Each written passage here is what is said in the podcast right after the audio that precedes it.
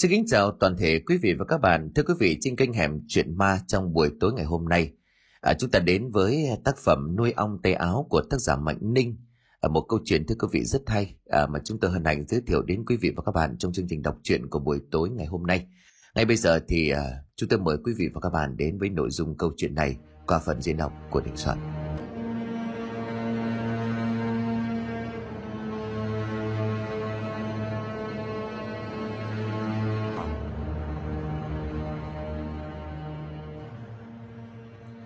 Ông cụ dần đỏ mặt tía tai, hơi thở bốc lên như là con gà bị cắt tiết.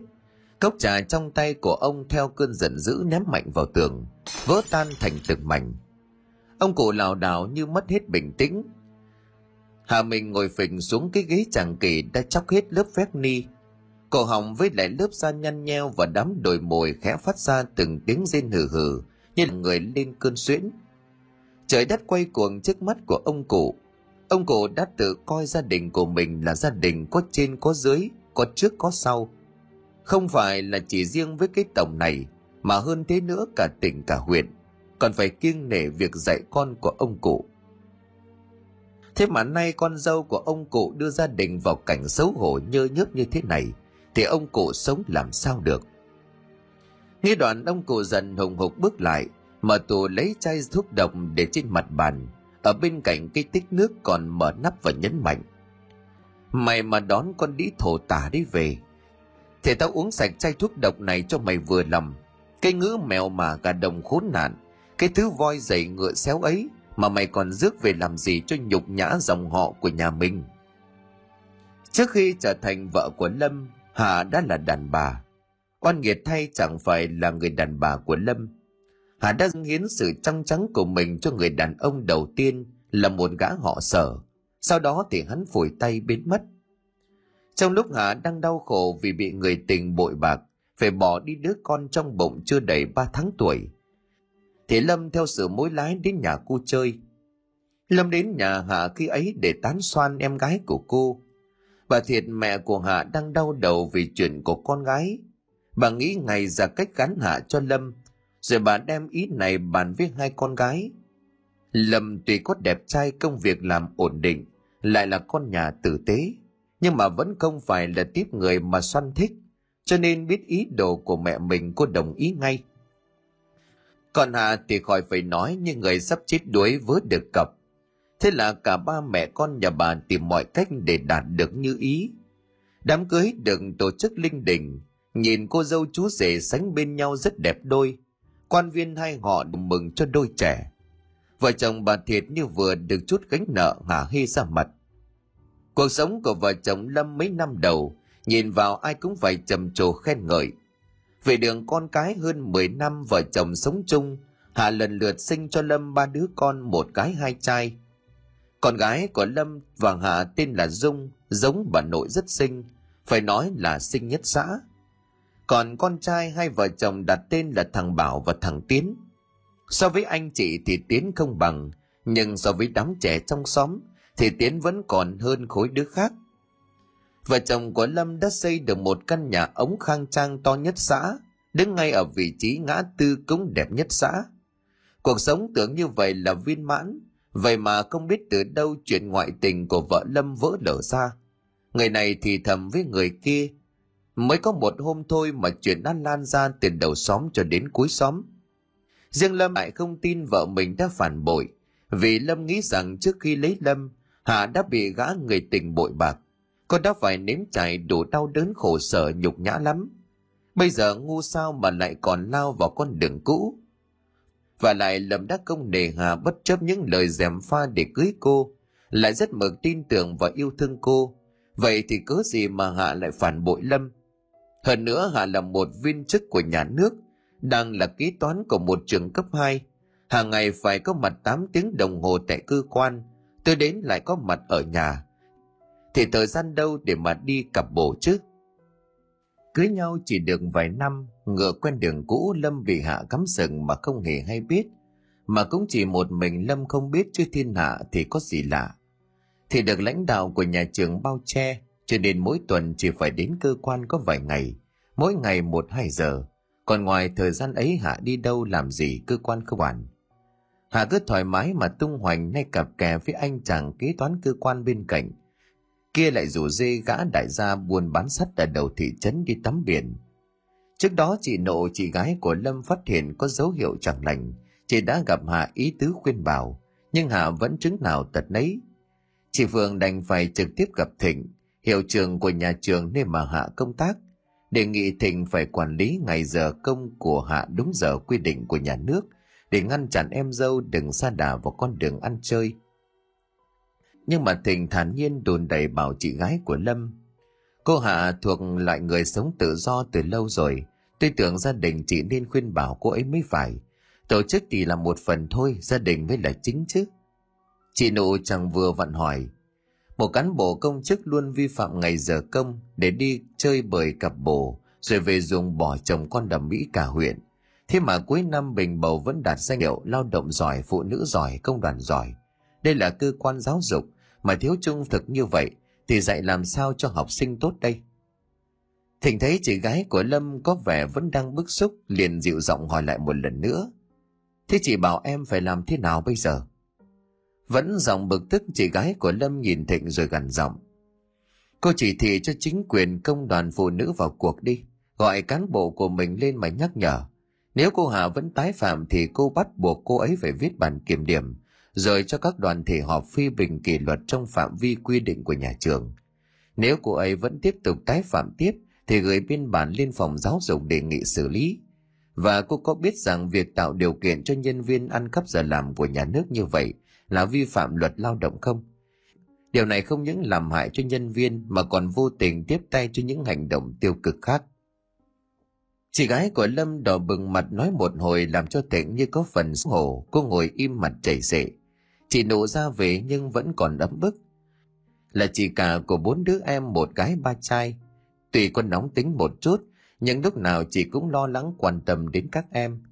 Em nào chị cũng thương yêu bảo ban, nhưng người làm chị lo lắng và suy nghĩ nhiều nhất vẫn là vợ chồng của Lâm. Đã nhiều lần chị cảnh báo em trai về chuyện vợ con, nhưng mà Lâm cứ ở đến bực. Giá như Lâm nghe lời của chị từ trước, giá như Lâm để ý đến những lời nói của mọi người dị nghị về vợ của mình, thì đâu đến nỗi bị vợ cắm sừng hàng chục năm mà không biết. Sau vụ lừa tình chót lọt hạ và gã người tình của thị lại mưu kế dụ dẫm Lâm, bán cả ngôi nhà mà vợ chồng con cái anh đang ở, rồi cóm sạch tiền để hai người tiêu xài vào những cuộc nhậu và những cuộc đi giao du. Sau đó thì bố Lu bố loa dựng nên câu chuyện bị người khác lừa mất số tiền bán nhà, khiến bố con của Lâm phải khuynh ra bại sản, bị đẩy ra đường không nơi tá túc. Rồi thì kiếm cớ gây sự, sau đó viết đơn đòi ly dị Lâm. Chỉ đến lúc đó Lâm mới ngã ngửa như người vượt tỉnh mộng. Rồi Lâm ngấm ngầm đi xét nghiệm ADN giữa mình và thằng Tiến đứa con thứ ba. Và cái đáng nhận ra thằng Tiến không phải con đẻ của anh – Lâm choáng váng như bị giáng một cú sốc chí mạng xuống đầu, gần như là kiệt sức cả về thể xác lẫn tinh thần. Lâm buồn tuổi cho phần của mình trong lúc anh như là con ong chăm chỉ, suốt ngày đi làm được đồng nào về đưa cho vợ. Một lòng một dạ với cô ta, vậy mà cô ta lại dấp tâm lừa đảo phản bội anh. Rõ anh là thứ đàn ông sâu sắc như cơi đựng trầu. Lâm nghĩ lại mà thích rùng rợn, bởi ngay từ khi mới mang bầu tiến, Hà đã tính toán sẵn, đi một nước cờ lừa cả khoa sản của bệnh viện C. Lấy tên của chị gái Hạ khai man là mẹ đẻ của Tiến. Phòng sẵn sau này nếu bại lộ, thì thì không liên quan gì đến chuyện sinh con thứ ba. Sau đó thì thị bảo Lâm làm thủ tục nhận Tiến làm con nuôi, để tránh hai bên cơ quan của Lâm và Hạ kỷ luật hai vợ chồng vì cái tội sinh đẻ vỡ kế hoạch. Bây giờ thì Lâm mới biết sự tính toán từ xa của người đàn bà mưu mô xảo quyệt – lại chính là người đàn bà anh đã từng rất mực yêu thương, tin tưởng và chung sống ngót nghét 20 năm trời mà vẫn không hiểu được tính của thị. Đúng là dò sông dò biển dễ dò, mấy ai có thước mà đo lòng người. Lâm sợ mọi người chê cười cho nên không dám hé miệng nói nửa lời cho ai biết, ngấm ngầm một mình gặm nhấm nỗi đau. Còn Hà thì đã nắm được hết mọi đồng tiền trong nhà, thì cô lại muốn đi dị Lâm để được danh chính ngôn thuận, làm vợ của thông đàng hoàng chứ không muốn thẩm thụt vụng trộm như bây giờ. Chỉ đến lúc này chuyện mới tung tóe cả ra. Trong xóm mai cũng bàn tán gia đình nhà cửa chồng con để hủy như vậy mà hà lại có thể phá tan cảnh hết rồi đi theo trai. Hà kiếm cớ mang thằng tiến bỏ nhà ra đi. Từ khi hạ mang thằng tiến đi thì lâm đôi lúc cũng ghét thằng tiến.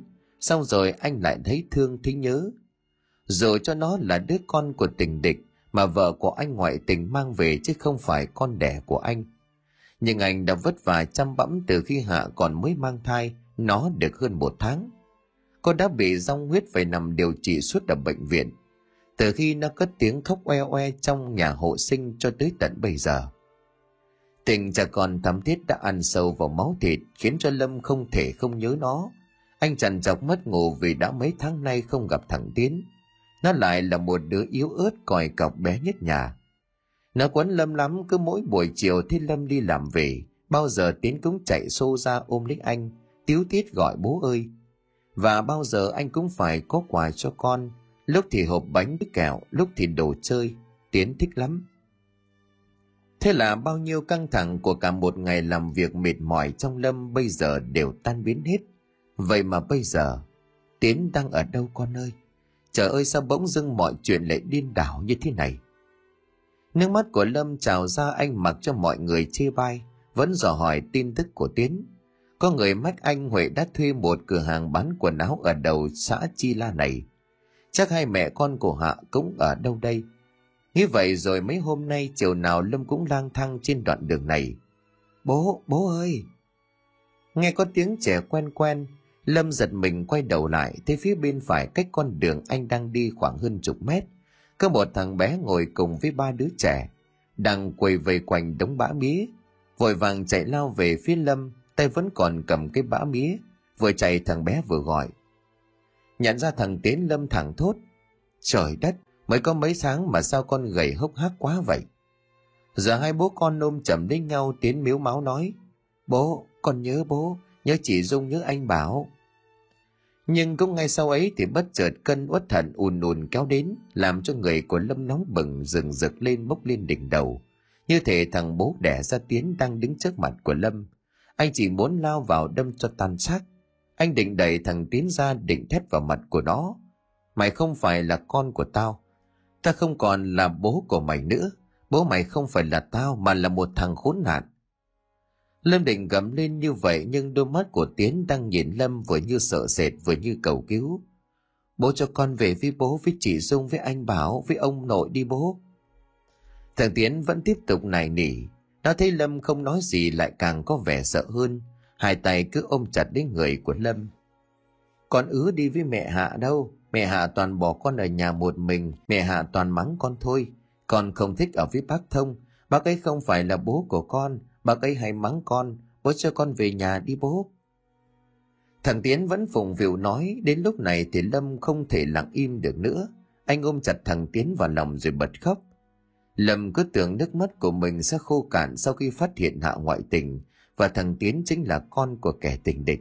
Vậy mà lúc này nước mắt của lâm lại giàn rủa sao mẹ hạ không về nhà mình nữa hả bố? Lâm ôm chặt thằng Tiến hai hàng nước mắt của anh bây giờ lại chảy rơi xuống mái tóc vàng quạch đỏ như lông bò, cứng khô của thằng bé.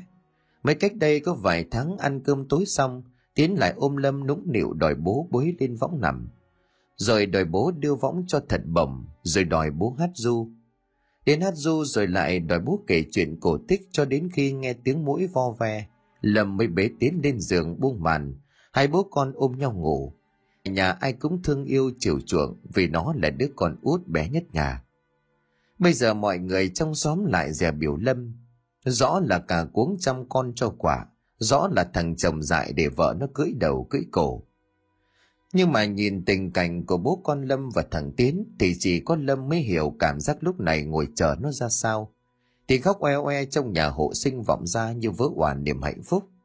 Đến bây giờ anh vẫn còn nhớ như in, nỗi vui mừng khôn xiết, và nhất là lúc này đây, đôi mắt của nó nhìn anh như là đang níu kéo. Khác nào chiếc lá trôi sông cần một chỗ níu lại, anh lại càng thương và thấy nó tội nghiệp quá. Lâm dắt thằng bé qua chỗ để xe rồi anh bế thằng bé lên ngồi sau. Thằng tiến như sợ ngã, nó liền ôm chặt lấy ngang người của lâm. Lâm chở nó ra chợ mua cho nó hai cây mía thật to, rồi anh đưa thằng bé về nhà vừa bước vào sân, dung và bảo, chị gái và anh trai của tiến nhìn thấy bố đưa em về. Cả hai chị em dung cùng chạy ùa ra sân mừng tiếu tít. Tiến, sao bây giờ em mới về? Cả nhà nhớ em lắm. Thằng tiến miếu máu nói, em đòi về nhưng mẹ không cho, còn dọn sẽ đánh đòn nếu như em còn đòi về. Tiến vừa dứt lời, không khí có vẻ trầm xuống, lâm nhìn con gái lớn rồi bảo, thôi, con chuẩn bị đi tắm cho các em đi nghe bố của mình nói vậy, con bé mới bừng tỉnh. Nó đến gần cầm tay của tiến rồi nói Màn mũi của em sao lấm lem thế kia? Ra đây chỉ tắm cho sạch rồi còn đi ăn cơm nào. Bảo cũng đang đứng ngây ra nhìn em trai, thì nghe tiếng rung rục. Cả em nữa, vào nhà lấy quần áo ra đây chị tắm cho. Bây giờ bảo mới vội vàng đi nhanh vào trong nhà mở tủ quần áo của mình. Tiếng của dung lại vọng vào nhà. Em lấy luôn cả quần áo cho em tiến nữa nhé bà mở ngăn tủ đựng quần áo của tiến thích chống sơn. Nó mới nghĩ ra rằng suốt đêm bố mẹ cãi nhau. Mẹ đưa thằng tiến đi theo đã mấy tháng nay và đã luôn mang cả túi quần áo của em tiến đi không chừa cái nào. Bảo quay lại ngăn tủ quần áo của mình chọn một bộ mà bảo đã mặc chật, mang ra đưa cho em trai. Hạ về đến nhà mà cô thuê. Sau cái đêm lâm và hạ cãi nhau, cô đã bỏ nhà đưa thằng tiến đi theo. Thì lúc này trời cũng xế chiều ánh nắng cả ngày như lẫn nông dọi xuống nền nhà bê tông bốc lên hầm hập. Hạ đang bực sẵn vì cửa hàng quần áo của cô, hôm nay không bán được cái nào, khiến cô càng cảm thấy khó chịu. Thằng danh lại lấy chìa khóa nhờ bạn mở cửa hộ rồi rủ nhau đi chơi rồi. Dọa thế rồi mà nó đâu có sợ, lần này phải cho nó ăn no đòn chắc mới sợ.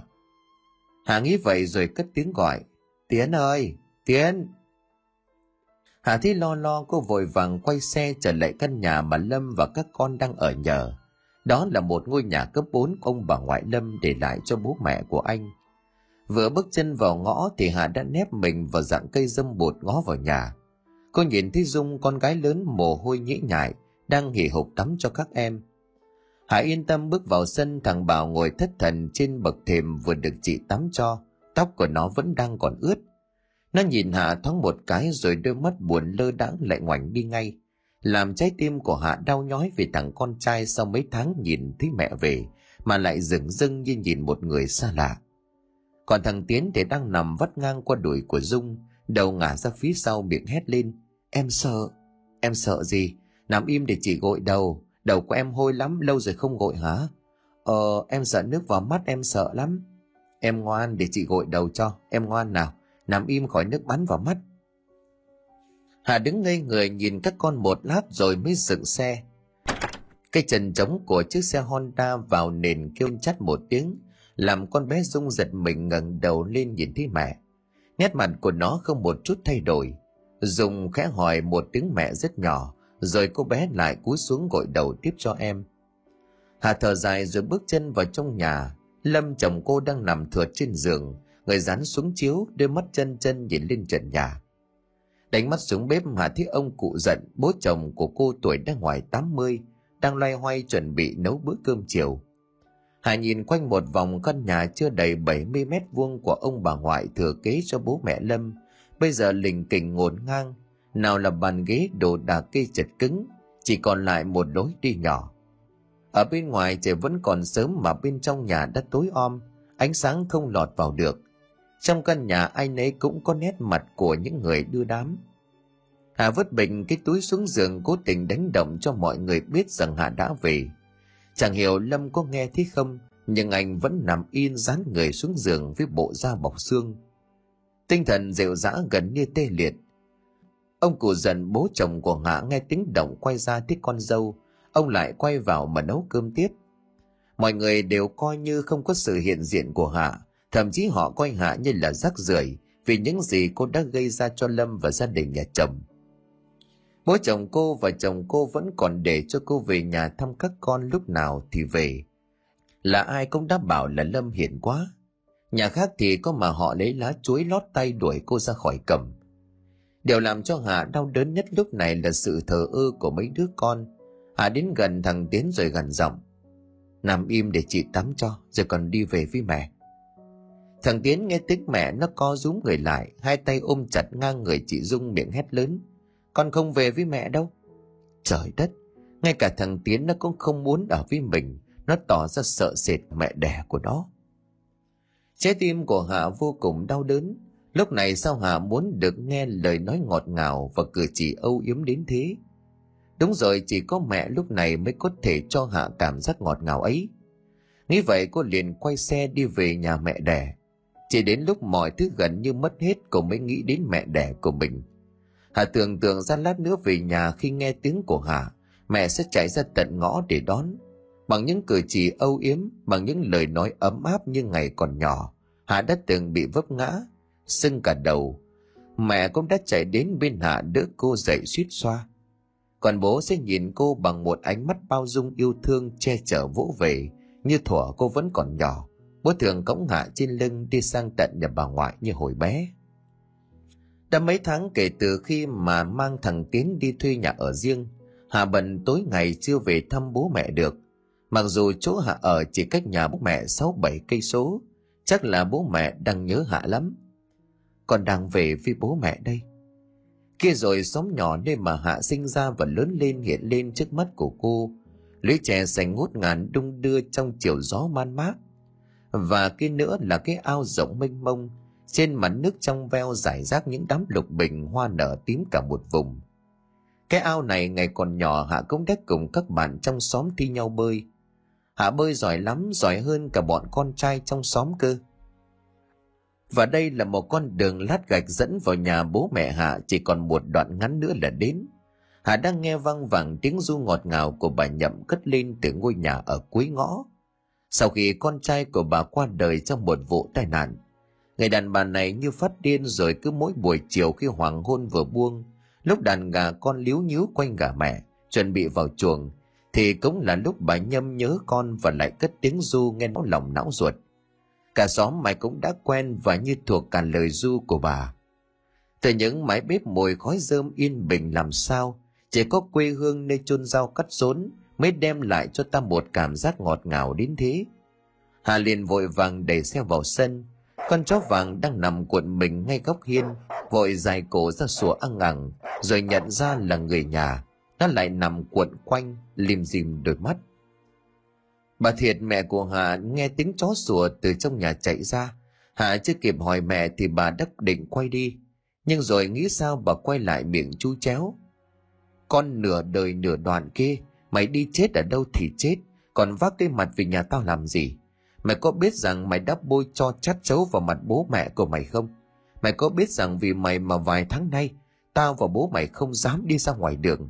Mày có biết rằng cả xóm, cả làng, cả xã, rồi đến cả cái huyện, cái tỉnh này, người ta đang ở lên chuyện của mày. Rồi người ta chửi vào mặt tao và bố mày, rằng không biết dạy con. Tất cả những gì ngọt ngào mà Hạ tưởng tượng ra lúc này đều tan biến đi hết. Cô hụt hẫng ngồi sụp xuống cạnh bậc cửa mẹ cô liền gào lên.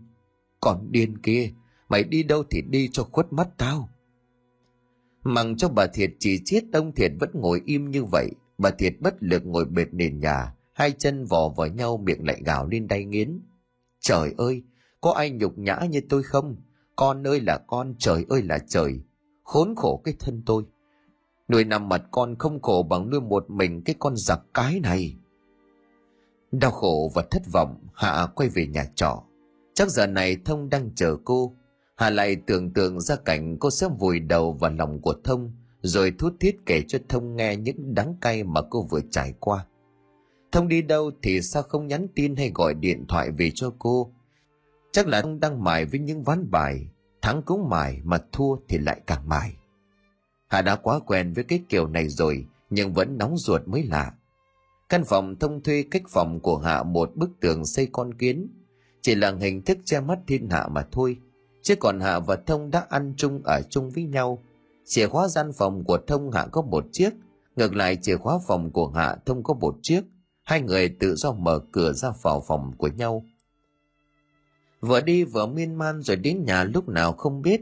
Hạ liền dắt xe vào sân thì nhìn thấy cửa phòng không khóa nghĩ là thông đang chờ mình cô bước nhanh vào nhà lòng khấp khởi nhưng trước mắt của hạ là một chiếc giường mà mọi hôm cô và Thông vẫn còn nằm ôm ấp nhau. Bây giờ trơ ra chỉ là một đôi gối và một chiếc chăn. Chắc Thông đang ở trong phòng vệ sinh, Hạ vội vàng ních chìa khóa sang mở cửa phòng của Thông, thì chìa khóa của Hạ không tài nào cho vừa ổ khóa. Hạ lờ nghĩ ra có chuyện chẳng lành, cô vội vàng gọi điện thoại cho Thông, mặc dù trước đó Hạ đã gọi rất nhiều nhưng Thông không nghe máy. Hạ chỉ nghĩ đơn giản là Thông đang mải với những ván bài mà thôi, nhưng mà lần này thì khác, Linh tính mách bảo cô đi về phía mấy cái nhà nghỉ ven thị trấn, mà ngày mới yêu nhau Thông hất thầy đưa cô đến đó. Khi rồi chiếc xe máy Vespa của Thông bất chợt hạ khựng lại. Nhưng sao lại dựng cùng với chiếc xe của Thắm? Hai người đến đây làm gì vào giờ này? Theo chỉ dẫn của nhân viên nhà nghỉ hạ lên tầng 3. Trong phòng ngay cạnh đầu hồi, tiếng cười của Thông và Thắm vẳng ra, như cả một nắm thủy tinh vỡ, sắc nhọn ném vào mặt của Hạ tê dại. Trời đất ơi, Hạ đất chủ động có con vít thông để chứng minh rằng Hạ rất yêu Thông, và tiền của có bao nhiêu lấy được từ Lâm, Hạ cũng đưa cho Thông hết cả. Hạ yêu Thông và tin tưởng Thông đến như vậy cơ mà, sao lại nỡ bỏ Hạ đi với người con gái khác, mà chính người đó mà lại là bạn thân của Thông và Hạ mới đau đớn, cô liền thét lên. Trời đất thằng khốn nạn, chúng bay toàn là đồ khốn nạn. Hạ gục xuống giọng lạc đi vì đau đớn, Hạ đã phải trả giá cho cái thói lăng loạn bạc bẽo của mình. Mấy hôm sau người ta thích người đàn bà đó đi lang thang trên đường, đầu đội một chiếc mo cau, cuộn lại như là một chiếc mũ rộng, trộm lên mớ tóc rối, tường mảng bê bết bùn đất. Lâm nghe mọi người nói bảo con đi tìm Hạ, ông cổ giận thẹn quá nên bệnh mà chết. Ông cổ chết không nhắm được mắt, có lẽ do lời thề độc lúc còn sống. Dùng xót xa đưa mẹ về nhà tắm táp giặt rũ, dỗ dành bón cơm cho mẹ Người đàn bà đói lâu ngày nhìn thấy bát cơm muốn vồ lấy, nhưng không còn sức, lặng nhìn nước mắt nhòe ra hai bên má. Để mẹ không bỏ đi lang thang mỗi buổi sáng trước khi đi học, dùng phải khóa trái cửa. Không hiểu sao từ hôm ấy Hạ ít nói làm nhảm hơn, chỉ thích chui vào trong gầm giường, hoặc là nấp sau cánh cửa như là muốn trốn mọi người. Và người đàn bà ấy rất thích một mình trong bóng tối. Hạ chết năm 38 tuổi, tự vẫn. Sau khi Hạ mất một nách lầm nuôi bà đứa con thơ dại, Lâm đang nghỉ việc ở cơ quan từ lâu, lại nhân một lần cứu đứa bé băng qua đường mà chân tay thành tật. Thành thử ra là Lâm chỉ lê lết đi bán vé số đắp đổi miếng ăn qua ngày. Bẵng đi hai chục năm sau, cuộc sống của ông Lâm được trở mình. Do vậy trong lòng của ông dấy lên một nỗi buồn vô hạn. Chẳng biết có phải thằng Tiến không phải máu mủ của ông hay không, mà tính cách của nó khác hẳn hai đứa con ruột là Dung và Bảo. Những tưởng sau khi Dung lấy chồng nước ngoài và Bảo quanh năm suốt tháng đi công tác, còn Tiến ở nhà gia đình sẽ được viên mãn hạnh phúc. Ai ngờ càng lớn thì tâm tính của Tiến càng nóng nảy, xem trời bằng vung. Dạy bảo thế nào Tiến cũng không nghe, chỉ thích làm theo ý của mình. Cứ mỗi lần bị ông Lâm la mắng thì Tiến lại tỏ ra lì lợm ngang tàng. Nghi ngờ Tiến có vấn đề về thần kinh, ông Lâm liền gom góp được một số tiền đưa con trai đi khám bệnh. Tuy nhiên kết quả giám định tâm thần cho thấy Tiến hoàn toàn bình thường. Thế nhưng Tiến viện cớ bệnh tật để sống lười biếng bệ giạc, đàn đúng cùng đám bạn bè xấu ăn chơi liêu lồng. Mới 16 tuổi đã tập tành uống rượu quậy phá hàng xóm và bỏ học khi lên lớp 8. Dù ông Lâm cố vùn vén tàn tiện để lo cho Tiến đến trường, có cuộc sống được đầy đủ như bao đứa trẻ cùng trang lứa nhưng tiến lại vô tâm trước những hy sinh sự nhọc nhằn của cha mẹ nuôi và nhiều lần đánh trời hành hung ông mỗi khi nhậu say về. Những chuyện ấy ông lâm chẳng dám kể cho dung và bảo nghe. Sau khi tiến lập gia đình ông lâm xây cất hẳn cho vợ chồng người con trai út một căn nhà khang trang ngay bên cạnh nhà mình. Vợ của tiến tên là mai làm nghề hàng xén ở chợ. Hai vợ chồng sống sát vách nhà ông Lâm mà rừng rưng như không, nhiều khi còn bạc hơn cả người dưng nước lã. Mai làm nghề bán hàng xén ở chợ Triều Xuân, cho nên lắm tiền nhiều của, đồng ra đồng vào sụt soạt lắm. Cũng vì lẽ đó mà chồng của à không có tiếng nói trong nhà. Phạm là bất cứ công trong việc ngoài, việc to việc nhỏ đều phải hỏi ý của à mới được làm.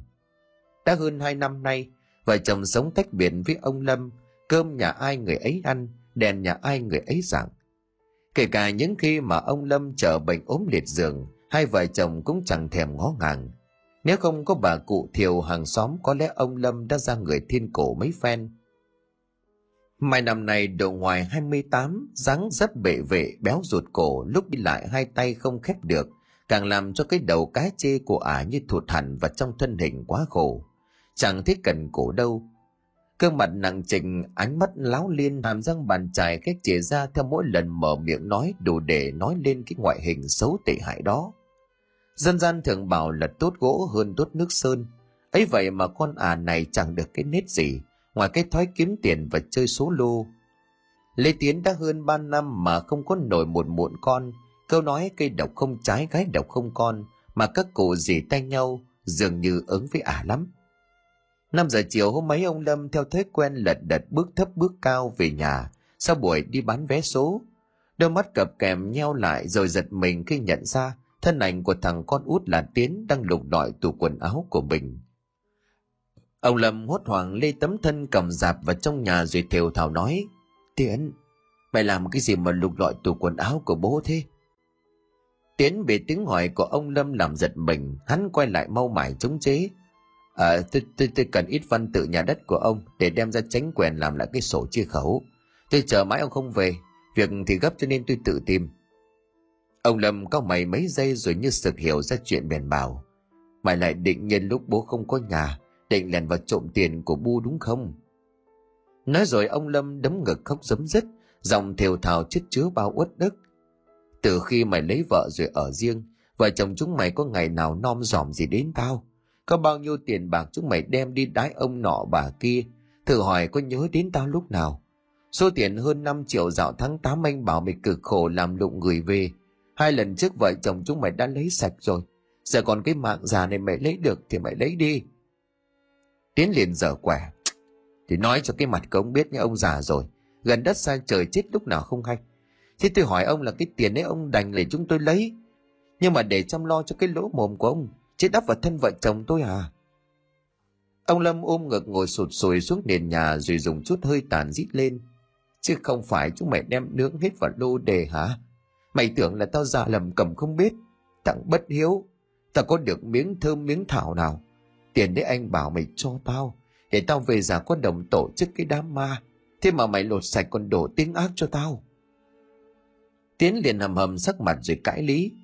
thì tôi hỏi cái mặt của ông nhé. Thế bây giờ ông lăn quay ra đấy thì ai lo cho ông? Hay là ông gọi cho thằng Bảo con Dung về nó bô cứt nó đổ đi? Giờ ông chết thì ai ai chống gậy cho ông? Tôi chứ ai? Ông già đừng có lẻm bẻm nữa già rồi không chết quách đi ở đó mà ly sự. Nói rồi tiến cắm mặt bỏ về bên nhà. Còn lại một mình trong căn nhà tồi tàn chẳng dám xây cất vì tiếc tiền. Ông lâm chỉ biết đấm ngực khóc. Ông chẳng hiểu bà gây nên nghiệp chứng gì mà số khổ đến vậy. Và chết sớm một tay của ông nuôi ba đứa con nền vài nền vóc, rồi dựng vợ gà chồng đàng hoàng. Những tưởng năm tháng về sau có thể an nhàn bao nhiêu, biến cố thằng con út đột nhiên giờ quẻ ở cái tuổi ngoài 60 thì ông Lâm còn nai lưng đi bán vé số, còn dầu út bạc ác với ông đã đành. Con trai thì là thằng Tiến cũng đối xử tệ bạc với ông không kém. Ông bỏ bê một thân mình đã đành, nó còn tìm cách chèn ép ông để chiếm bằng được mảnh đất với căn nhà hương hòa. Nhưng ông Lâm nào có chịu. Ngày nào ông còn sống thì một tấc đất nhất định mà còn giữ lại cho con cái có trốn về. Trở lại nhà của vợ chồng thằng Tiến. Này, làm cái gì mà mặt cứ đần như thế? Tôi gọi mấy lần ông không có nghe là sao? Tiếng của mụ cất lên the thế làm cho Tiến giận mình tỉnh mộng. Hắn chấp miệng nhổ tuẹt bãi nước bọt xúc nền nhà rồi lầm bầm chửi đồng. Mẹ nó chứ. Thế là tạch mất ba ngàn đồng lô rồi còn đâu. Đen như là chó mực đó. Rõ ràng hôm qua để tôi mơ thấy mình lái ô tô đâm xuống vực. Theo sau tôi còn hai cái nữa vị chi là ba cái. Mà đã chiêm bao thí sự ấy thì phải đánh 47, 74 ba cái là là ba càng ba bốn bảy và ba bảy bốn. Thế quái nào mà nó lại về bốn sáu với bảy ba? Mẹ nó chứ. Đúng là cho cắn áo rách, tiền đến miệng rồi mà còn không có biết ăn. Mùa vợ tiên mai liền rủa lên xa xả. Ôi trời đất ơi, sao mà ngu vậy? Nam tiến nữ lùi. Ông mơ thế như vậy thì phải đánh lên một nước chứ. Tiền ở trước mặt, lộc ngay ở trước mặt mà không biết giữ. Ngu không để đâu hết cái ngu. Tiến bị vợ rùa xả thì cay lắm, hắn liền nghiến răng trèo trèo, quay hàm bệnh ra rít lên. Dễ thường thì bà không thua chắc. Tôi còn nhớ cái bà nợ cái thằng đình đầu bò hơn 200 triệu phế. Cứ to tay như mày á, có ngày mà ra đường ở đấy. Mùa mai giảng háng vỗ bành bạch lên rồi rít lên. Thế chẳng phải tiền mày đem đi đánh là con này kiếm về hả? Ra đường thì ra đường công lắm bán nhà là xong. Tiến liền nhếch mép khinh bỉ. Ông già còn sống sờ sờ ra đấy. Dễ bán lắm đi mà mở mồm ra là bán. Mùa mai liền lên cơn giận dữ giết qua kẽ răng. Còn lão già đây nữa, già rồi mà không chết quách đi còn khư khư ôm của làm cái gì. Chết có tha được đi đâu. Mà tôi bảo này dạo này thấy lão ta là dấm dúi đâu lắm tiền thế nhở? Hay là sang xin lão đi. Ông là con của lão trước sau gì này của nả chẳng đến lượt ông hương hóa. Tiến nhìn mặt vợ rồi chừng mắt quát. Cái tiền đó là tiền của thằng Bảo với con Dung nó gửi về. Bà có nhớ hai cái lần trước tôi đem tiền về không? Đấy, chồng ở đây chứ ở đâu? Mộ mai liền sáng mắt. Thế hả? Hay là là sang định nọt lão ấy để xì thêm đi? Chứ lão ấy giữ khư khư để làm gì? Hôm trước nghe lão Đô Văn Thư kể lại đó. Cái lão già mới ký nhận hơn 50 triệu. Nghe đâu bảo là cái ông Bảo gửi về đấy. Tiến liền lắc đầu. Bà tưởng tôi ngu à? Có cái điều chắc là ông già biết tôi trộm nên cất đi chỗ khác rồi. Nay tôi mò sang bới tung lên có thấy đồng hào các bạc nào đâu. Mộ mai liền quắc mắt. Ai chà cái thằng già này nó cũng ghê gớm thật đấy. Thôi, ông cứ để đó tôi liệu cho. Ông Lâm sau lần gặp tai nạn sức khỏe không còn được như xưa. Dung đã lấy chồng ở nước ngoài bảo đi công tác triển miên. Chỉ còn lại sống côi cút trong căn nhà nhỏ. Kể từ ngày vợ mất thì con cái chẳng mấy khi về nhà. Cuộc sống của ông Lâm lặng lẽ như chiếc bóng. Hôm đó ông rất đói bụng tính sang nhà để con trai út là vợ chồng thằng Tiến xin bát cơm. Nhưng mà khi vừa thấy ông sang thì cả nhà con trai út đang ăn cơm, nhưng cũng kiệm lời mời ông dùng bữa cơm cùng. Con dâu vừa thấy bố có lên tiếng bảo ông ăn bát cơm, nhưng đứa con trai đã xen vào bỏ hết cơm. Ông lặng lẽ nhìn con rồi đẩy cửa ra về.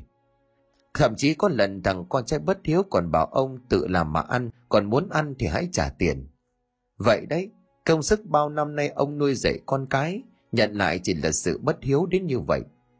Căn nhà này là do ông gây dựng cho nó vậy mà bây giờ xin nó bắt cơm cũng khó khăn.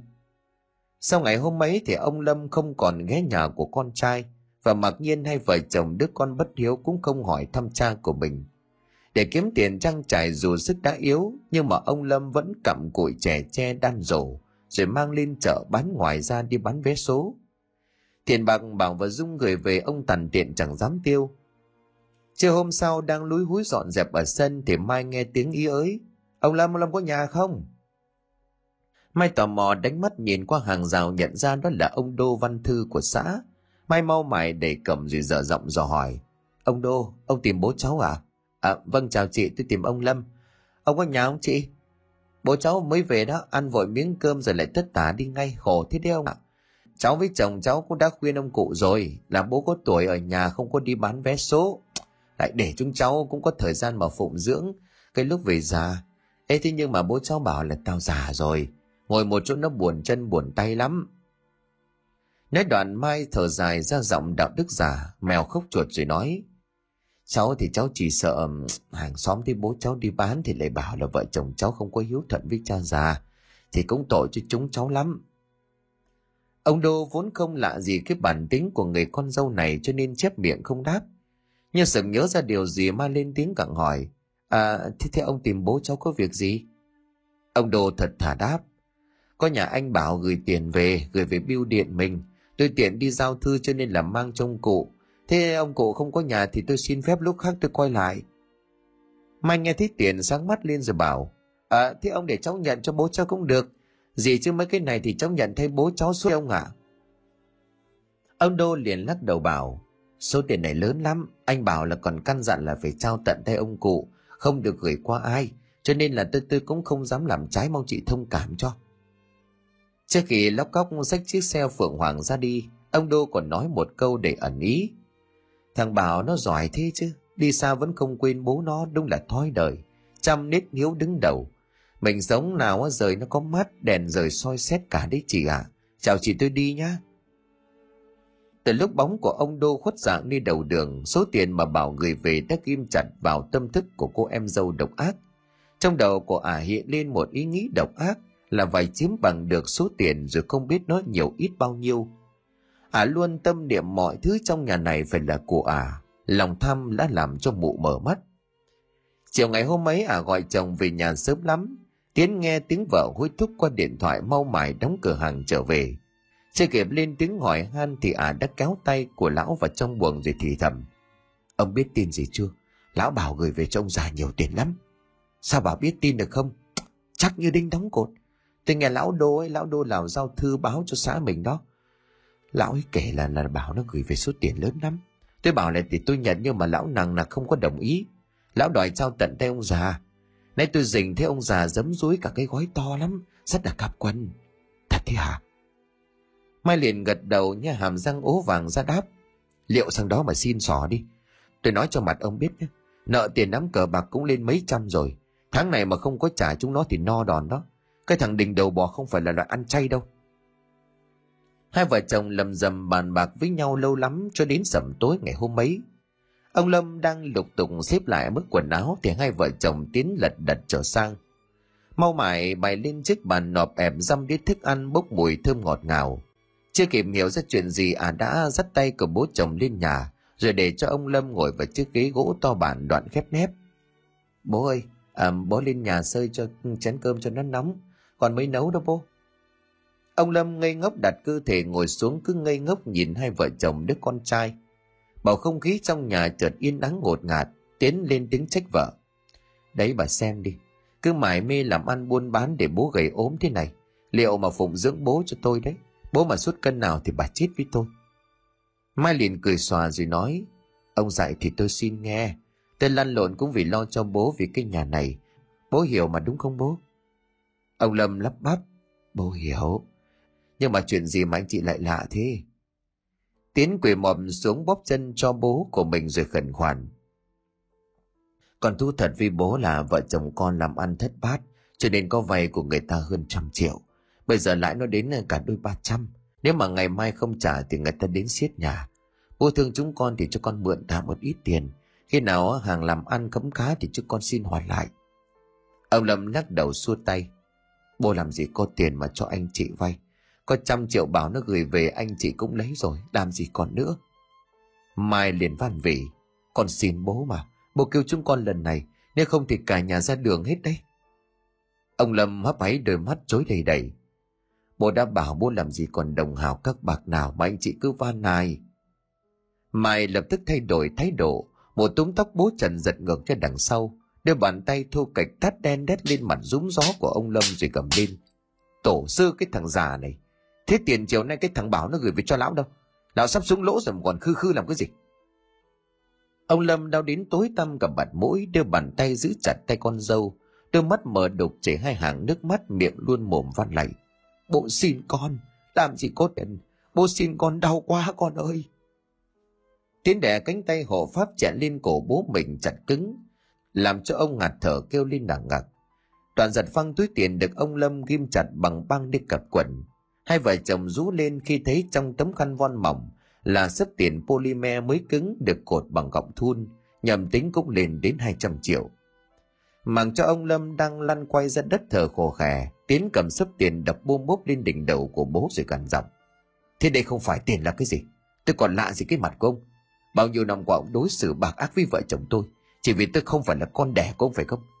Có cái gì ông cũng vun vén cho thằng con lớn Thì thử hỏi là tôi có cái gì nếu ông lại còn tuyệt tình thì đừng có trách tôi ác. Đi về Ông Lâm tái mặt dồn hết hơi tàn ôm lấy chân con của mình lại lục Trả tiền cho tao. Đó là tiền mồ hôi nước mắt của thằng Bảo. Tao không cho chúng mày lấy trả lại cho tao. Tiến liền giết tiền sư lão già này. Lão ôm khư khư tiền chết đi có mang được không? Xéo mau. Ông Lâm ôm nghỉ lấy chân của con trai ông thều thảo con ơi, bố xin bố lại con. Tiền đó bố không cho mày đem đi được. Thằng Bảo nó để dành xây lại căn nhà cho bố. Mày trả lại cho bố, bố lại chúng mày. Mai hầm hầm sắc mặt rú lên. Bao nhiêu năm qua chúng tôi hầu hạ ông, cơm bưng nước rót tận miệng. Rồi khi có tiền thì lão lại để lo cho bản thân. Ông thấy chưa? Lão ta coi ông là con đâu. Rồi căn nhà này mảnh đất này cũng hai tay dâng cho cái thằng Bảo cả thôi. Ông Lâm ôm ghì lấy chân con rồi gào lên bằng chút hơi tàn. Chúng mày là loại cầm thú, trả tiền cho tao. Tiến giờ chân hất mạnh làm trông bật ngửa ra đằng sau. Đầu đập vào cạnh nghe bột một tiếng rồi bỏ về. May mà 10 phút sau lúc mà cụ thiểu sang, cụ hô hoán lặng nước, hai vợ chồng Tiến dù muốn hay không cũng phải đưa ông Lâm vào bệnh viện. Bàm thiếp đi bên giường bệnh của bố, đã là đêm thứ ba anh thức trắng để trông ông. Đang công tác cả bên Toronto, nghe tin ông Lâm nhập viện, anh liền tức tốc đắp máy bay trở về gấp. Cô y tá đẩy cửa bước vào rồi tiếng mở cửa khiến cho Bảo giật mình choàng tỉnh. Anh đứng dậy khẽ chào cô y tá rồi chăm chú nhìn theo từng cử chỉ của cô. Sau khi kiểm tra huyết áp và thay lọ dịch chuyển mới, cô y tá liền dặn. Anh chú ý theo dõi nhịp thở cũng như là dịch chuyển của bác nhé. Có gì không ổn thì anh sang phòng trực gọi em. Nói rồi cô nhanh nhẹn bước ra. Bà ngồi xuống ghế chăm chú quan sát gương mặt của bố. Bộ râu lờm chởm do đã hơn tuần nay chưa được cạo. Khuôn mặt gầy hốc hác hõm sâu những nếp nhăn. Mái tóc đã bạc, hơi thở nặng nề đầy khó nhọc. Nhìn bố bảo xót xa vô cùng. Ôi mới đó mà sao ông xuống sức nhanh vậy? từ một người khỏe mạnh mới chỉ có một tuần nằm viện mà đã suy kiệt đến như vậy lòng của bào bỗng thổn thức trào dâng một nỗi niềm thương cảm ký ức bỗng ùa về bảo một côi mẹ từ khi lên học lớp 5, chị gái đã học lớp 8. Ông Lâm một mình làm lụng nuôi ba chị em ăn học. Thời trai trẻ, ông Lam có đi bộ đội làm hậu cần. Do giỏi nấu ăn cho nên ông được thủ trưởng cho đơn vị đi học lớp nấu ăn 6 tháng về phục vụ cho các thủ trưởng. Sau khi bà Hạ qua đời được 3 năm, ông Lâm vật lộn với đủ thứ nghề mưu sinh. Sau cùng ông vay mượn họ hàng mở quán ăn ven làng để kiếm sống. Nhưng do vốn liếng ít mà khách hàng lại chịu đựng nhiều, cho nên sau hơn một năm ông phải đóng cửa quán. Từ đó ông đi làm đầu bếp cho mấy quán ăn ở trên phố. Lúc nhà này khi nhà khác, miễn sao có tiền cho ba đứa con ăn học – Do tay nghề giỏi lại hiền lành chất phác, sau cùng ông được một nhà hàng lớn trên phố mời lên làm đầu bếp chính. Từ đó công việc của ông trở nên ổn định. Vì lương của ông được chủ nhà hàng trả rất hậu hĩnh. Công việc đang thuận lợi thì dạo đó bà cụ thân sinh ra ông bị bệnh nặng. Vậy là bao nhiêu tiền nong tích cóp ông đều dùng lo thuốc thang cho mẹ già. Vậy mà bà cụ vẫn quyết bỏ ba bố con của ông Trước khi nhắm mắt bà cụ nắm tay của ông rồi dặn, cố gắng nuôi bà đứa cháu ăn học nên người. Thương mẹ, thương thân và thương con, ông Lâm nén nỗi đau ở trong lòng, ngày đêm làm lụng nuôi nấng ba đứa con thơ dài. Bảo nhớ sau ngày mẹ mất, sáng sáng bút đèo ba chị em đến trường trên chiếc Honda đã cũ. Bọn bạn cùng lớp biết ông là đầu bếp cho nên chúng thường trêu chọc ba chị em đủ kiểu. Có đứa còn chế giễu cả thơ để trêu. Mỗi khi chúng thấy ba chị em đứng chờ bố đến đón là chúng lại đồng thanh gào lên. Ôi ông bồi đội nồi xuống bếp nhanh tay làm ông xếp vào mâm. Ai cũng bảo ông hâm ông dở nhưng không ngờ cơm phở rất ngon những lúc như vậy ba chị em tức lắm nhưng mà không làm được gì về mách thì ông liền bảo còn chấp gì với chúng nó kệ chúng nó mà chúng nói như vậy là chúng khen bố nấu ăn ngon đi chứ có gì xấu đâu. Ông ôm bà đứa vào trong lòng xoa đầu, rồi bất ngờ ông móc từ trong túi áo ra gói kẹo vừng to bự, dối cho ba chị em rồi bảo. Thôi ngồi đây ăn đi, để bố nấu nồi canh nữa là xong. Bố con mình ăn cơm, chiều bố phải đi làm sớm. Bà còn nhớ khi mà chị Dung học đến lớp 12, chị không thích bố đi nấu bếp nữa. Lần ấy chị bảo, Giờ con lớn rồi, con không muốn mang tiếng là con ông bồi bếp nữa. Bố hãy vì chúng con nghỉ việc đi được không? Bố làm gì cũng được miễn là không phải nấu bếp. Con xấu hổ với các bạn lắm. Bố người ta thì... Ông chết lặng người không biết nói với con thế nào. Ông thấy như chính mình là tội đồ. Tim của ông nhói đau. Hồi lâu thì ông mới nói giọng như van vỉ. Bố biết mấy lâu này các con đã xấu hổ vì bố vì bố không được như bố của người ta bố không phải là ông giám đốc này, ông trưởng phòng nọ bố cũng không phải là bác sĩ hay là kỹ sư, mà chỉ là anh đầu bếp suốt ngày nhom nhem cùng than củi và đồ ăn công việc thấp hèn bố chẳng biết diện com lê cà vạt ra sao nhưng các con biết đấy bố cũng chỉ học hết cấp 3 rồi đi lính rồi làm nhân viên văn phòng tàng tàng Mẹ con mất bố lao vào công việc bếp núc. Cái bố được học cũng chỉ là 6 tháng nấu bếp, rồi bố thấy công việc đó hợp với bố. Bố thích cho nên bố làm và theo đuổi nó. Giờ đã già bố còn biết làm gì nữa hả con? Đằng nào thì cũng chỉ còn vài tháng nữa còn tốt nghiệp cấp 3, rồi sẽ vào đại học. Xa nhà rồi con không sợ mọi người biết bố mình là ai. Bố hứa sẽ giấu kín danh phận của mình. Còn bây giờ các con hãy cứ để bố làm, bởi không làm bố con mình sẽ sống như thế nào. Việc ăn học của con 4 năm đại học lại còn em con nữa lấy ra gì mà chi tiêu. Một tháng họ trả bố hai chục triệu đấy. Bố vất vả chịu được xin các con hiểu cho bố. Nghe bố nói vậy chị Dung vụt chạy vào trong buồng khóc tức tưởi, còn Bảo không biết nói gì. Chỉ biết từ đó hầu như ông Lâm không xuất hiện cùng hai chị em ở bất cứ sự kiện nào nữa. Chính vì vậy mà cũng ít người biết đến ông là ai và làm gì. Ngày chị Dung ra trường đi làm công ty ngoại quốc lương tháng được trả bằng tiền đô, ông mừng rơi cả nước mắt. Hơn năm sau thì chị lấy chồng Đài Loan và theo chồng về bên đó. Trước ngày cưới, ông Lâm gọi chị về trao cho hai cây vàng làm của hồi môn và dặn chị những điều cần thiết cùng lời chúc phúc. Giờ ông giao hết quyền đón tiếp khách khứa bạn bè của con cho mấy người em chú họ xa đảm nhiệm. Tiệc cưới được tổ chức ở khách sạn năm sao dưới Hà Nội. Ông Lâm lấy cớ say xe không thể tới dự. Thật ra thì ông không muốn làm cho con mất mặt xấu hổ với bạn bè vì mình quê kịch. Đêm ấy ông gục đầu khóc thầm trước bàn thờ của vợ. Giống như chị gái bảo lớn lên vào đại học, ra trường trở thành kỹ sư giỏi, có uy tín. Bảo được bổ nhiệm giám đốc khi tuổi đời còn rất trẻ. Và cũng từ đó Bảo xa dần vòng tay của người bố, suốt đời vốn tận tụy vì con. Bảo vui vẻ với bạn bè quen với những bữa tiệc xa hoa cùng với các đối tác. Bảo bỏ lại làng quê có ngôi nhà nhỏ cùng một người cha già của mình. Ngày đêm vò võ mong ngóng anh trở về. Bảo cứ đi miết đi miết chạy đua với các công trình dự án, mãi miết kiếm tiền và đắm chìm trong những cuộc tình để lãng mạn. Bảo quên bẵng để trách nhiệm của người con đối với bố. Bảo cho rằng quê nhà bố vẫn còn đang khỏe mạnh và sống tốt. Họ hoàn bảo mới gọi điện về hỏi bố qua loa vài câu chiếu lệ, rồi anh liền vội vàng tắt máy. Dịp Tết vừa rồi anh cưới ô tô về đưa cho bố một bó giấy khen, giấy chứng nhận các loại. Ông mừng lắm đem trèo hết lên tường. Mấy ngày Tết về ai đến ông cũng khoe. Mọi người mừng khuyên ông nên theo con về Hà Nội ở cho đỡ cô đơn, nhưng mà ông bảo không đi vì không quen. Thiệt tình thì ông muốn bảo được tự do, ông vẫn đi làm rất siêng năng và vẫn kiếm được tiền. Số tiền bảo gửi về ông không động đến một phân. Ông vẫn sống giản dị thi thoảng góp chút tiền từ thiện hoặc là ủng hộ cho quỹ người nghèo. Ông đóng góp nhiều mà không bao giờ ghi danh.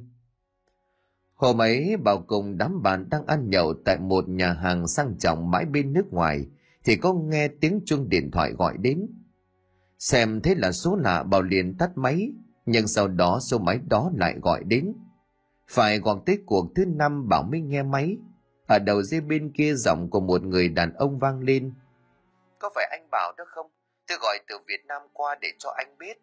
Bố của anh đang cấp cứu tại bệnh viện. Anh thu xếp về ngay để gặp ông cụ.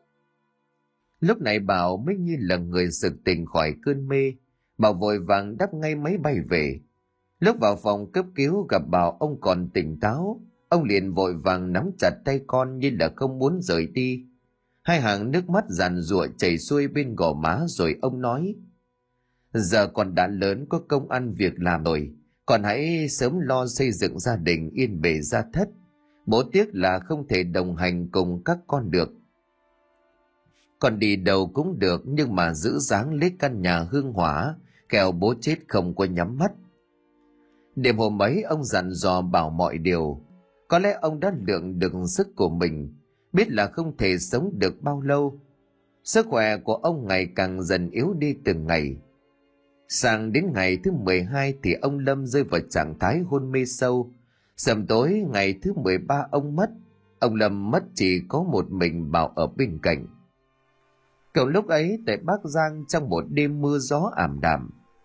từ sáng đến giờ mưa cứ giả dích to không to bé không bé những hạt mưa bé xíu cứ đều đều như hàng trăm hàng tỷ nỗi buồn rơi xuống trôi đi. Ông quý là người sống cùng xóm với ông lâm.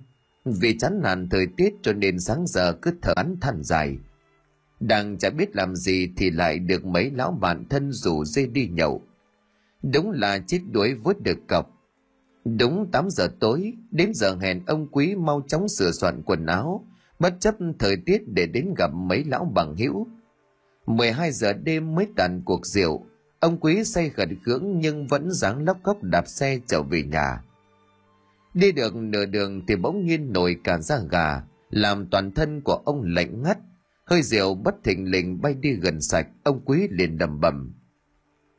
Bỏ mẹ chúng gió rồi thì phải. Trời nửa đêm mưa lâm thâm thế này lại có men ở trong người.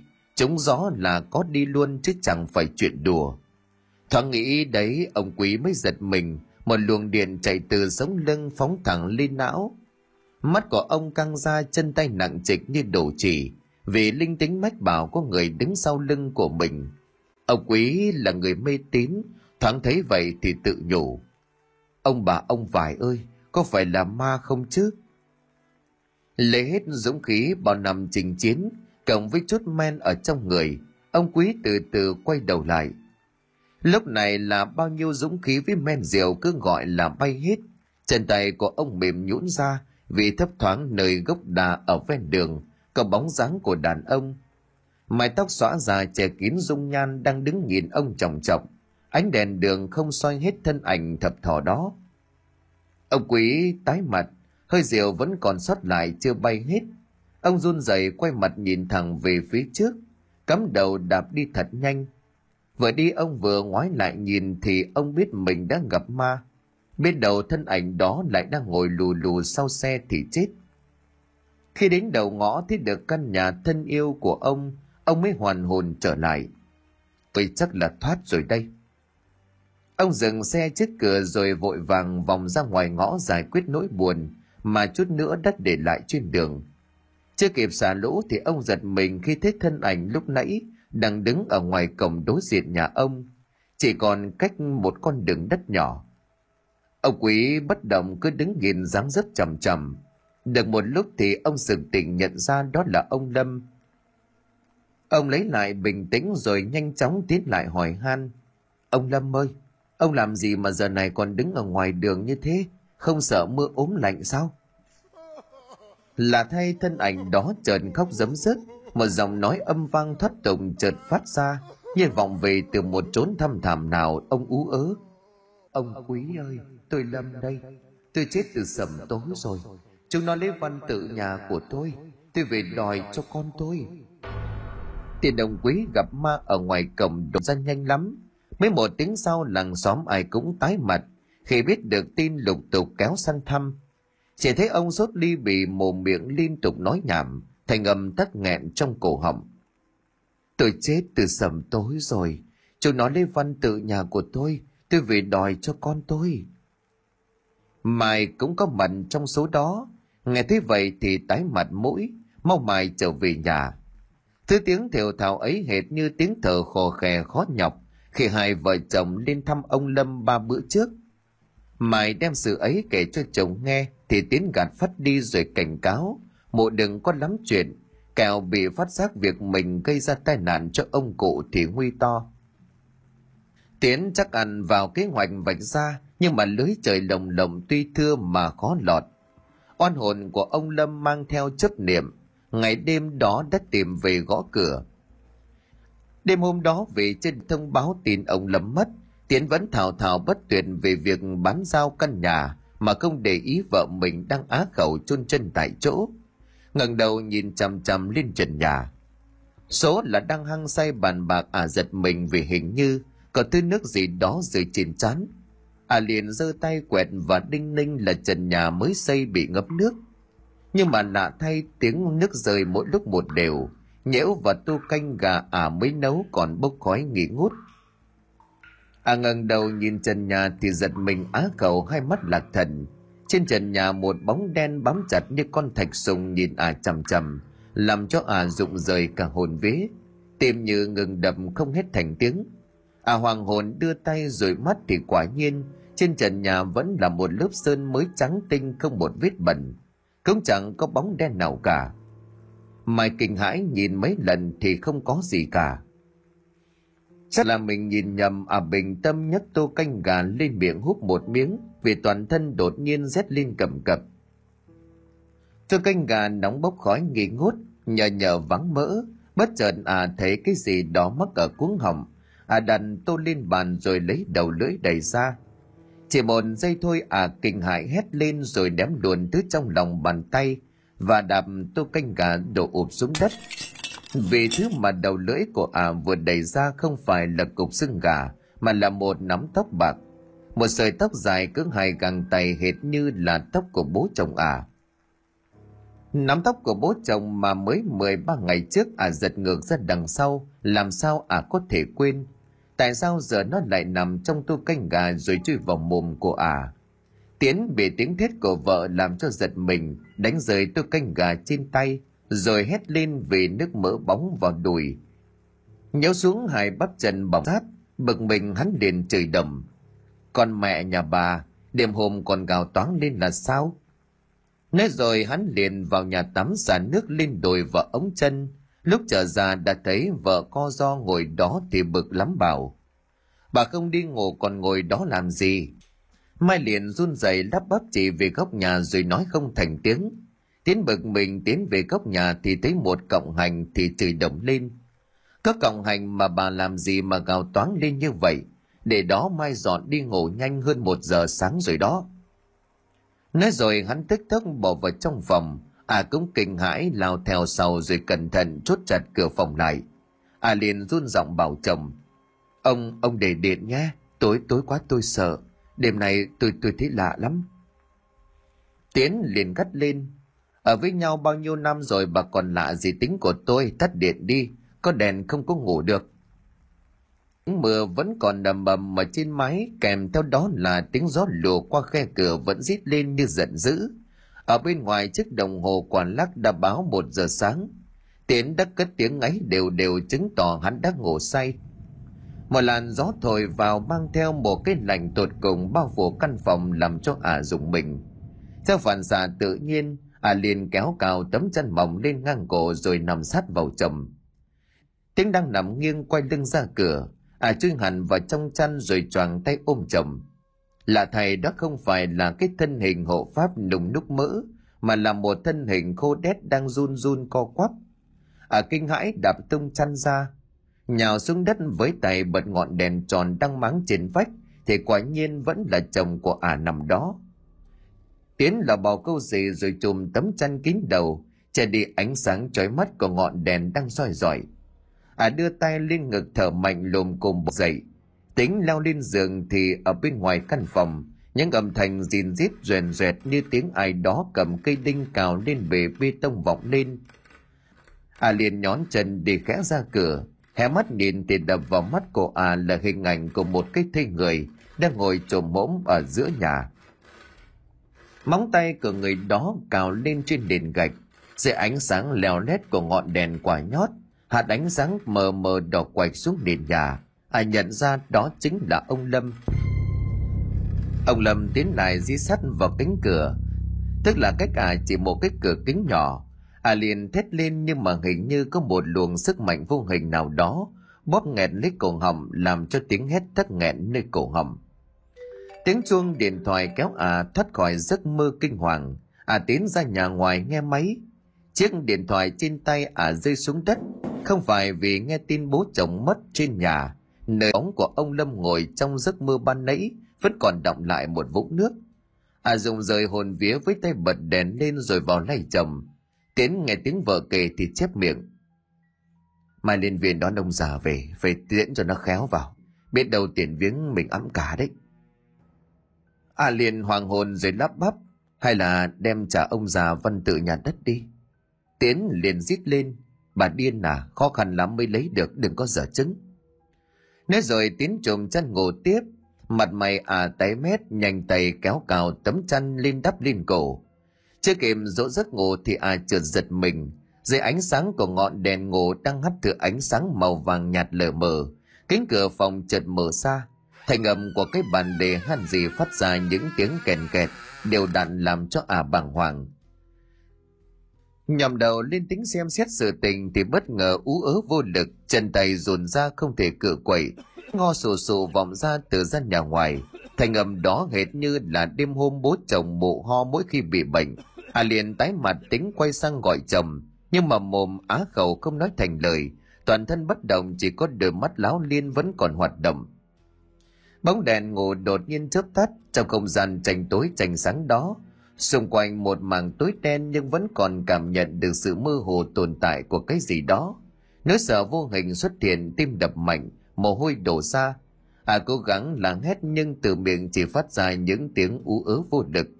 À dùng rời cả hồn vía khi thấy bóng của người lướt trên nền nhà. Cái dáng người gầy gò lù lù tiến thẳng về phía cổ mộ. Đến khi bóng đèn đó tiến sát lại bên đầu giường, thì ả hồn phách lên mây cái bóng đó chính là bố chồng của mộ. Ông lâm đứng đó nhìn à chừng chừng, cặp mắt trắng vô hồn, làn da đất chuyển thành màu như bọc sáp. À kinh hãi rú lên rồi ngồi bật dậy, co do vào góc giường. À bừng tỉnh mở to mắt tim đập mạnh, cả người đầy mồ hôi. Sự sợ hãi biến mất phần nào vì nhận ra đó chỉ là cơn mộng mị. Tiến đang ngủ say thì bị tiếng hét của vợ làm cho hoàng hồn. Hắn điên tiết chửi đồng vài câu tiền sư nhà bà bà có chân tôi ngủ không? Đêm hôm gào toán cả lên làng xóm nó sang biết ăn nói thế nào. Mặt cắt không còn giọt máu à lắp bắp ông ơi, tôi lại mơ lạ lắm. Rõ là điên. Đêm hôm không ngủ thì xéo ra ngoài, làm tôi mất giấc ngủ thì liệu hồn. Nói rồi thì tiến lại kéo chăn rất nhanh lại chìm vào giấc ngủ. Có lẽ chầu rượu ban tối vẫn còn ngấm, cho nên chẳng mấy chốc đã ngáy o o. Còn lại một mình à lại đâm ra hoảng cứ cò giò trong góc nhà chẳng dám ngủ. Chừng 15 phút sau, đôi mí mắt sụp xuống à len lén nhìn định thần xuống thì bất chợt tiếng mèo kêu giữa đêm. Lần này nghe ai oán và bên cửa sổ. À nổi hết cả gai ông theo bản năng quay mặt ra bên cửa sổ. Lẫn trong tiếng gió vì vút luồn qua khe cửa, còn có tiếng bước chân của ai đó nhẹ nhàng đi lại sau nhà. Tiếng động lúc đầu nhỏ dần, sau đó thì vọng lên mỗi lúc một lớn làm cho à tái mặt tính quay sang gọi chồng. Nhưng sợ lão nổi điên cho nên đành cắn răng nghe ngóng. Tiếng chân người cũng biến mất hẳn tuyệt chẳng phát ra. Với tay vật sáng ngọn đèn rồi im lìm chờ đợi. Mãi chẳng thấy gì cho nên ả à mệt mỏi ngủ thiếp đi. Chưa quá mười nhịp thở thì lại giật mình vì bên nhà ngoài phát ra tiếng động lệch cạch.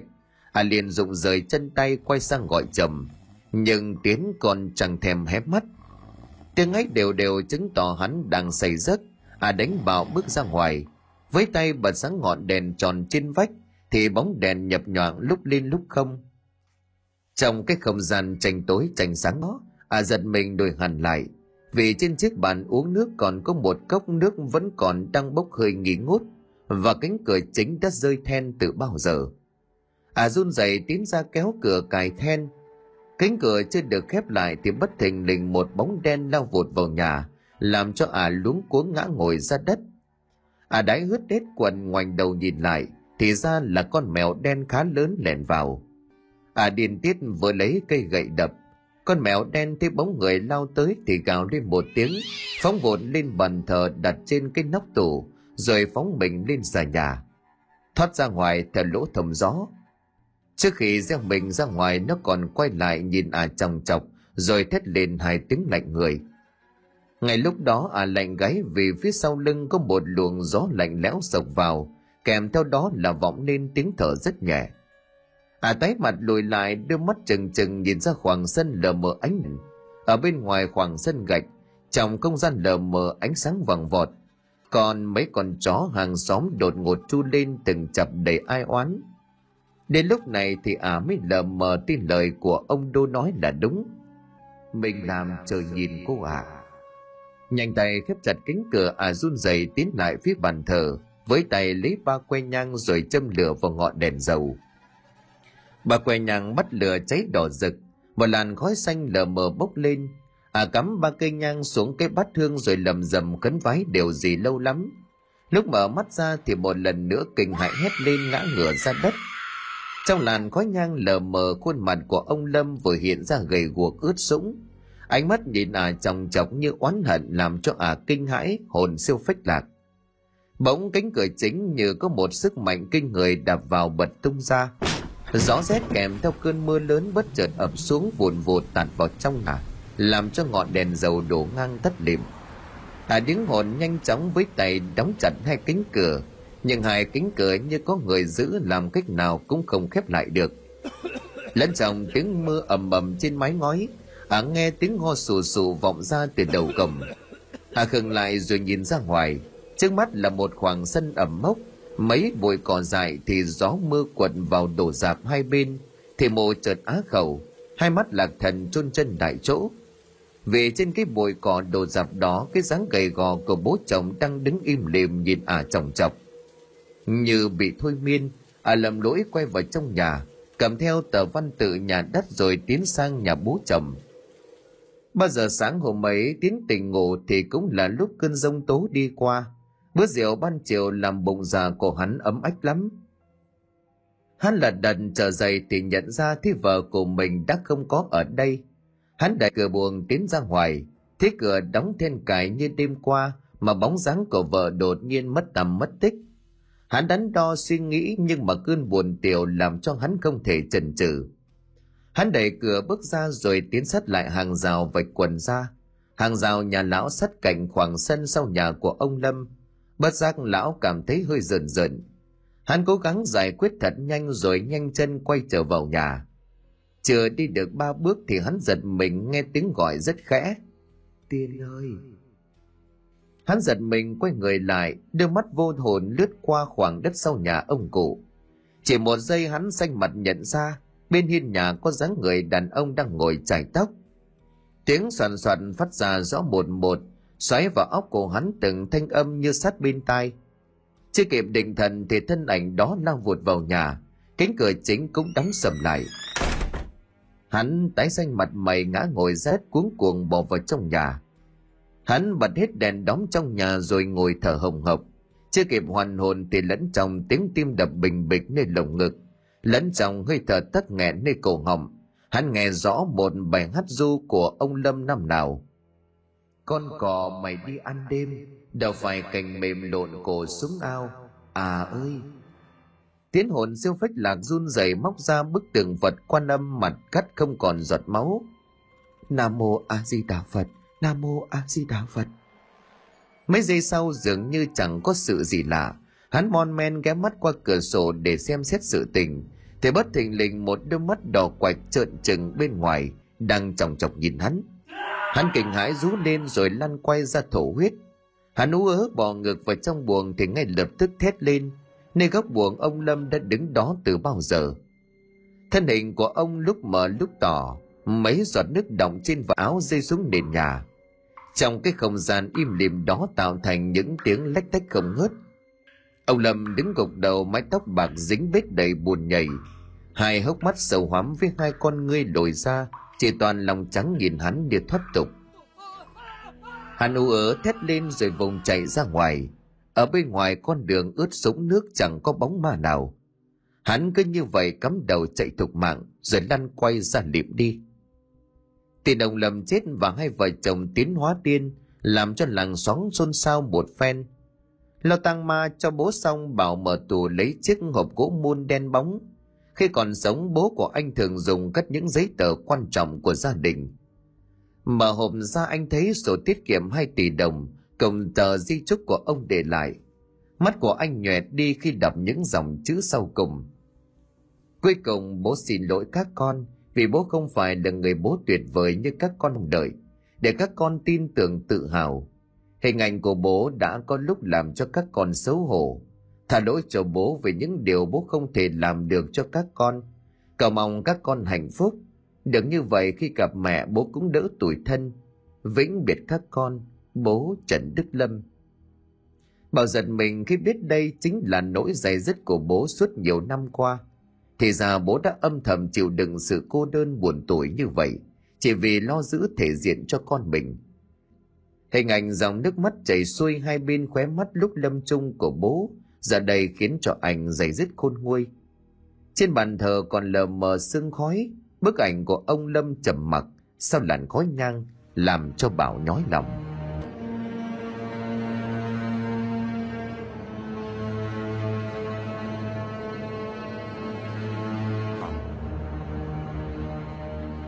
Xin cảm ơn quý khán thính giả đã chú ý đón nghe. Xin kính chào tạm biệt quý vị và xin hẹn gặp lại quý vị và các bạn trong những câu chuyện tiếp theo.